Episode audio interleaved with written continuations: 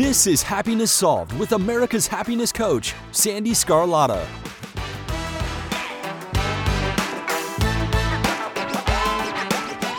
Hello, everyone, and welcome to today's episode. I am so thrilled you're here. Happiness Solved is dedicated to giving you content that is empowering, motivational, inspirational, and of course, a dose of happiness. It is my way to give back to the world and share other people's stories and wisdom. This thing called life can be challenging, and my guests share their amazing stories, wisdom, and life lessons that demonstrate anyone can choose happiness. You see, happiness is a journey, not a destination. I am Sandee Sgarlata, America's happiness coach, author of Happiness Solved. I'm a retired U.S. national and international figure skating coach. I've been a certified life coach since 2004, and I've been inspiring others to shift their mindset and choose happiness for over 20 years. If you have any questions you would like answered on this podcast, or just in general, please email me at sandee at sandeesgarlata.com or visit www.sandeesgarlata.com to schedule a free call. Thank you for listening today, and I hope you enjoy it.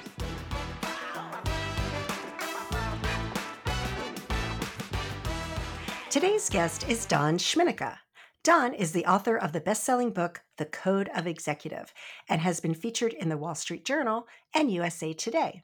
He is an award winning speaker, researcher, founder of the Saga Leadership Institute, and has delivered over 1,700 speeches. This is such a great interview, and I hope you enjoy it.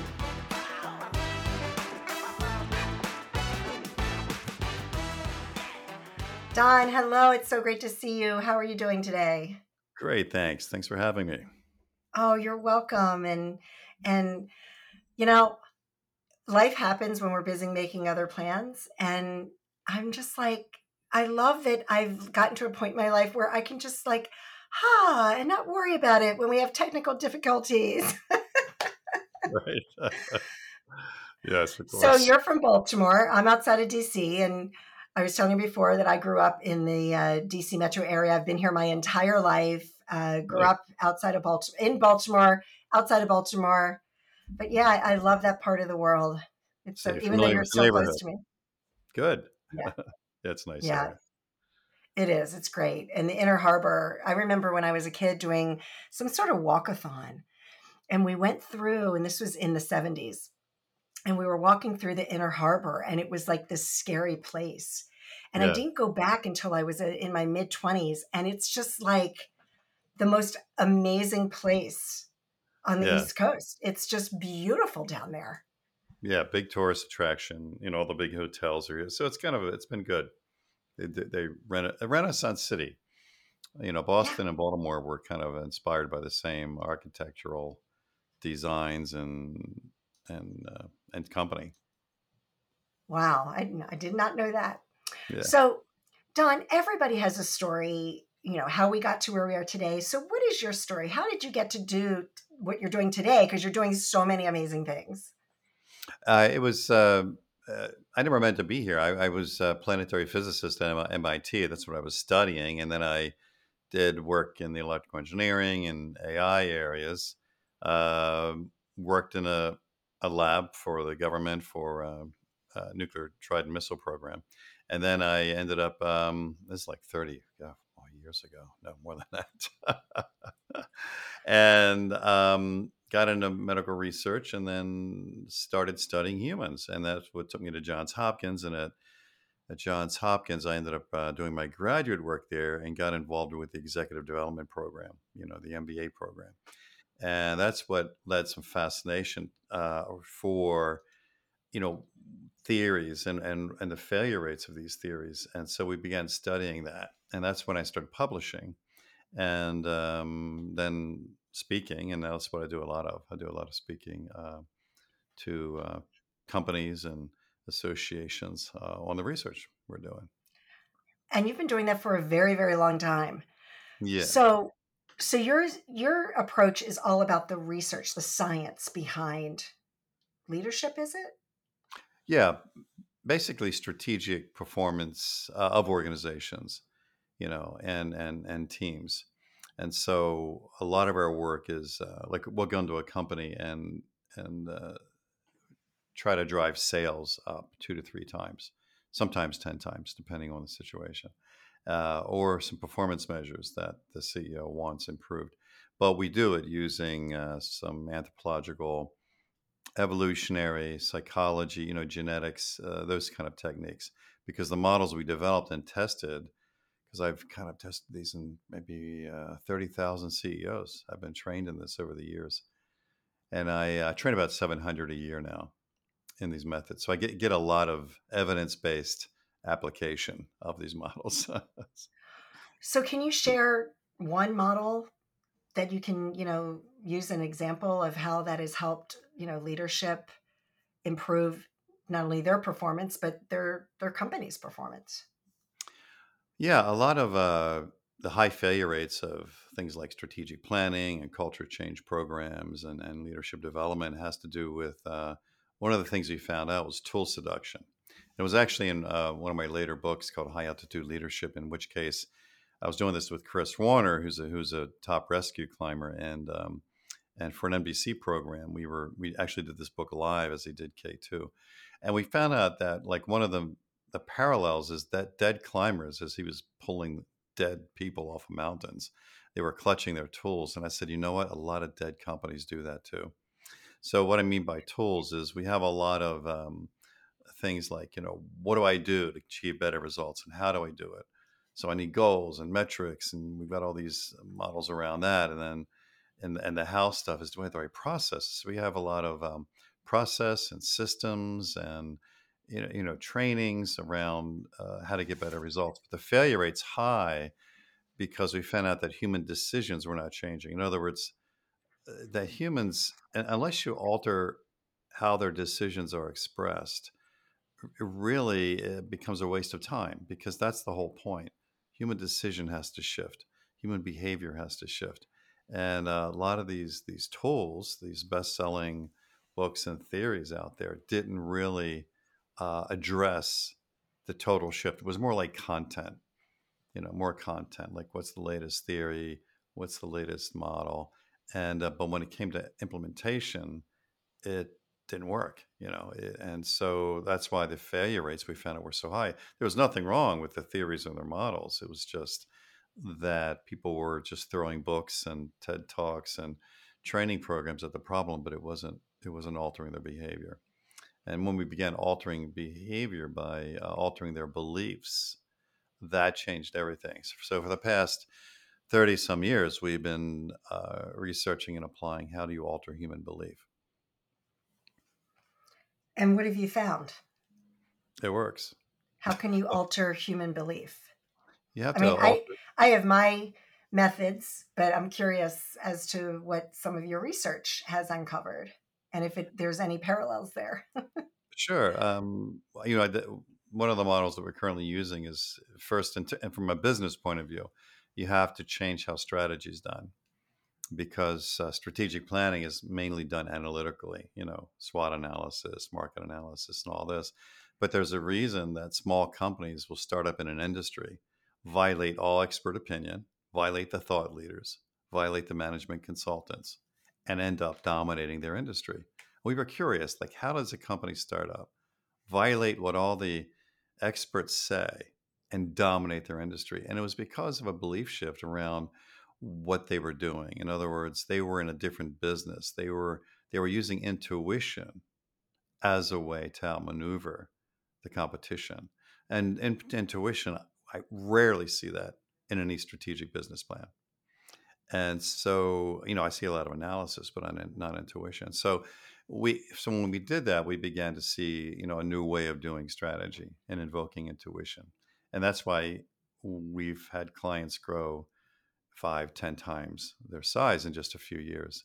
So that's that's you know one example. Um, you know another example is like mission statements and and purpose statements and visions and why statements and all that you see them all over the walls, but you don't see it driving the performance of people. And we found out why that was happening because the belief shift wasn't occurring. So, so experientially, we used we stole something from, from the Vikings, and we have something called a compelling saga. You know, something that would drive passion for a result so high that they'd be willing to suffer and sacrifice together because they need each other. A whole different way of approaching it. So those are kind of like the tools that we use, and it totally, it radically changes and sometimes violates expert opinion, but it works. Wow, that's really interesting. So let's talk about your book. Yeah, which one? The Code of Executive. Oh yeah, yeah. That was my first one back in the '90s. Oxford University gave me, gave me permission uh, to have copyright on um, a 700 year old management training program, and so and was based on the samurai. So it was how they would train their leaders 700 years ago, and I found it fascinating because I was really trying to understand like what's what's biological, what's part of our species, because leadership from a cellular level should be um, the pattern should be recognizable over thousands of years.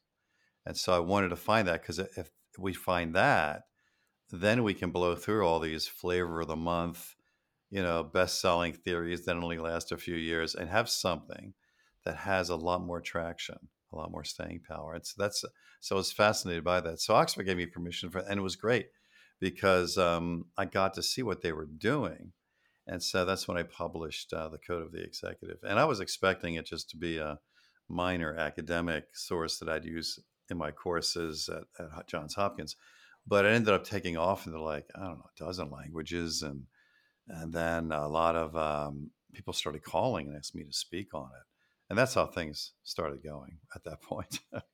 well, isn't that what every author wants?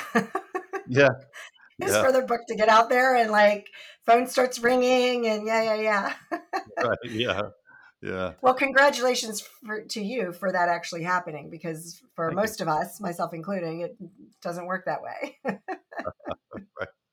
Yeah i wasn't expecting anything i was just looking at, at it as an academic and so i was surprised but uh, here i am right i'm in my studio we're doing we're still doing research we self-fund all of our research and we spend a lot of time going around the, around the world to remote regions and uh, interviewing and filming different uh, societies and uh, and learning something. That's incredible! Wow, what what ama- amazing work you're doing. So let's go back to the CEOs because you've interviewed a lot of CEOs eh, or you've worked with a lot of CEOs. Yeah. Is there any common theme that you found between CEOs like anything that you could say okay this is a common thing theme that most ceos deal with and here's how you need to overcome that no i think um, most of the most of what you find is, is ceos are on a journey themselves and a lot of it's different. I mean everybody says well here's what it takes to be a ceo or here's a common pattern. Like not really. I mean like how many ceos do you hang out with? You know I mean, their, their their their personalities their their um, life purposes their um, their motivations. I mean a lot of it's different because these are these are regular people. Now what they what they do well is they've been able to organize around something you know and a lot of them are entrepreneurs which started from nothing and created it so that segment of ceos that are entrepreneurs they they do have some commonalities in terms of the ability to take risk in naturally as part of their their being. But then you have another segment of CEOs that are more like professional operators. You know, they'll come in and uh, run a company or turn it around or you know take it to the next level, and that's a whole different set of, uh, of patterns if you would think about it that way. Um, and then you have you know other CEOs that are more um, uh, generally financially oriented. They're looking at M and A. They're looking at you know, building portfolios. That you know, so I don't think there is a common pattern, but I think there are there are segments where they may may be common, um, you know, behaviors. Yeah. Okay, that's fair. So you're the successful entrepreneur yourself, very very much you know acclaimed author. You're doing so many amazing things. What do you do to stay grounded and find that peace and happiness for yourself? I just I just le- left CrossFit about 30 minutes ago. So oh, um, yeah, so I, uh, I, I like to uh, kick the crap out of myself every day. So that helps uh, keep me somewhat grounded. Um, With CrossFit? Yeah. I've never tried it because of that. yeah. It's like whatever you get on your mind, you're going to forget about it really quickly and just try to survive. um, I love, I love traveling. I mean, I love visiting and learning. So for me, learning is exciting. And so when I'm in an environment where I'm able to learn something, it's uh, very energizing. And it just lets me be, because it, lets me be a teacher later on, right? Because I can teach what I'm learning. And that's my whole focus is learn and teach. Um, the yeah, so it's it's it's an interesting question because uh, pursuing happiness is um, I think it's a matter of being centered that the work you're doing, if you look at it from a career or work point of view, uh, meets that purpose of your life. Yeah. Well, that's absolutely true. And you know what? I live my life as as long as you have something that makes sense to you, that's all that matters. And whatever works for you. Right. So tell me, what is the best advice you've ever received?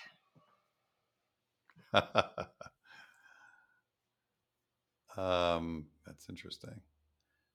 I guess um, how to die. How to die? Yeah, I mean, a lot of it came out of the samurai work. I mean, uh, Okay. and when we transform executive teams, it's like when we teach them to die properly, their performance goes up dramatically. And um, neurologically, we find it's related to the purpose of the of the ego, which is a very positive purpose. People think about it negatively, but selfish strategies, selfish egotistical strategies were designed in us for succeeding in genetic warfare.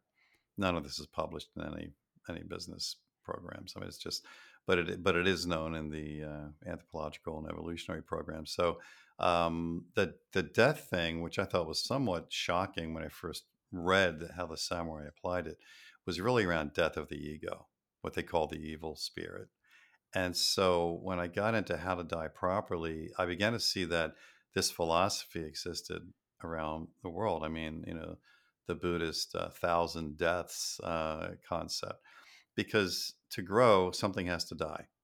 You know, something we believed in earlier, or we got attached to, or we think is so valuable, and then all of a sudden we realize, geez, if that dies, I'm free. And so a lot of what, what I was doing, and then I still do with uh, workshops, because I have an online thing called Becoming Samurai, and it's an online course, and people get to look at their fears. They get they look at what they're attached to, and then we work on death. We work on how to die properly, and what is it that has to die. And when I've done this live in workshops, it's really interesting because people have come up to me like a year later and said, you know, that workshop changed my life. I'm like, well, what was it about? It says, because I had, I was in the middle of a dead end job or a failed marriage or, or some project, and I couldn't let go of it. And when you ask the question, what has to die in you for you to move on? It just brought it to light. And so that's, uh, that's where I think uh, for thousands and thousands of years is probably one of the most um, best advice, of uh, best pieces of advice I could get. Now, one person who I think is never really acknowledged for this, but used it constantly was Steve Jobs. And if you read Steve Jobs' quotes on death, he's actually uh, resounding what I'm reading in ancient texts. And so, you know, he found that death is probably one of the most amazing tools for growth and performance. So I think, you know, I think it's true. And so I try to die a lot. I try to let, sometimes it's hard. I'm not good at it. But, you know, I, at least if I can identify something I'm attached to, then it, it opens it up a little bit more for me to move forward and learn something different. I love that because when you are growing and changing, there is a part of you that has to die. Mm-hmm.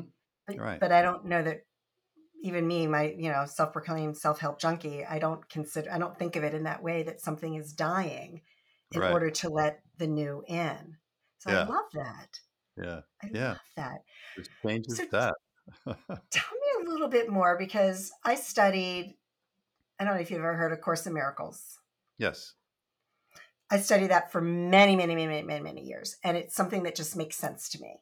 Yeah. And it's all about the ego and how, yeah. you know, our ego. So, so can you just, and this is maybe more for me, and hopefully the audience will want to hear more about this too, but what, how can you explain that a little bit further that the ego is something good for us? Like, can you just explain that methodology? Oh, yeah. The, um, the the area that I find is um, w- when in genetic warfare, selfish animals stay alive longer, and that's how nature works. And so, selfishness, um, if you have a, the ability to stay alive longer than the unselfish, you have more capacity to replicate your data. And that's, of course, what it's about. See, Darwin was misquoted. It wasn't about survival of the species since 99% of the species on this planet are now extinct, that didn't really work out very well. what he meant was survival of the information in the species. So genetic warfare is about replicating information. And so it's it's splitting of cells or it's in gender-based species, it's sex or you know that kind of thing helps us but but self selfishness seems to be that pattern and so there's been a lot of research on on that pattern. The problem is is now when you want to organize humans, it can get in the way. So that's why leaders have to look at how do we override this biological condition. And that's where we start coming up with intuition, compelling sagas from the Vikings, you know, how to structure companies and cultures differently. And, and so that, it opened up a whole new world for us. But um, and when executive teams know what this means and they see it and they understand it, then they realize that the journey they're on is, hey, we have to die for a higher cause. And if we lose that, we're going to lose speed. We're going to lose decisiveness. Because in the Becoming Samurai online course uh, that I released during COVID, because I was stuck in the studio, I had to do something. Um, the it leads us once we achieve that death, it leads us to two things we rarely train on, and that's bravery and honor. Hmm. And if you have more bravery and honor in your life, you can do a lot more. You can achieve a lot more. You can make a difference a lot more. And so the whole point of the course, it's like, I don't know, six or seven modules around, you know, what are your fears, how to die properly, and then how to now move forward as samurai into the world with more bravery and honor. Mm, I love that. I love that so much. Becoming samurai. That's really cool. So, where can people find out about that course? Is there oh, you can go to the website. I have a website called Saga Leadership. There's that Viking term again. Saga, S A G A, and then the word leadership.com. And we're trying to get everything on that one site so that everybody can, you know, go into wherever, whatever area they like. Fantastic.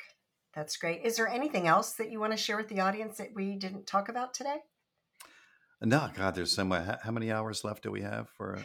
I always joke, I'm not Joe Rogan, so no, we don't have a few hours here. Sorry. no, I would just say, uh, you know, keep learning, um, keep dying on those things that are holding you back, and uh, keep doing great things. Oh, I love it. I love that what has to die before you move on? That's amazing. Love that. Yeah. Don, such a pleasure having you on today. Thank you so much. And I wish you all the continued success. Thank you. you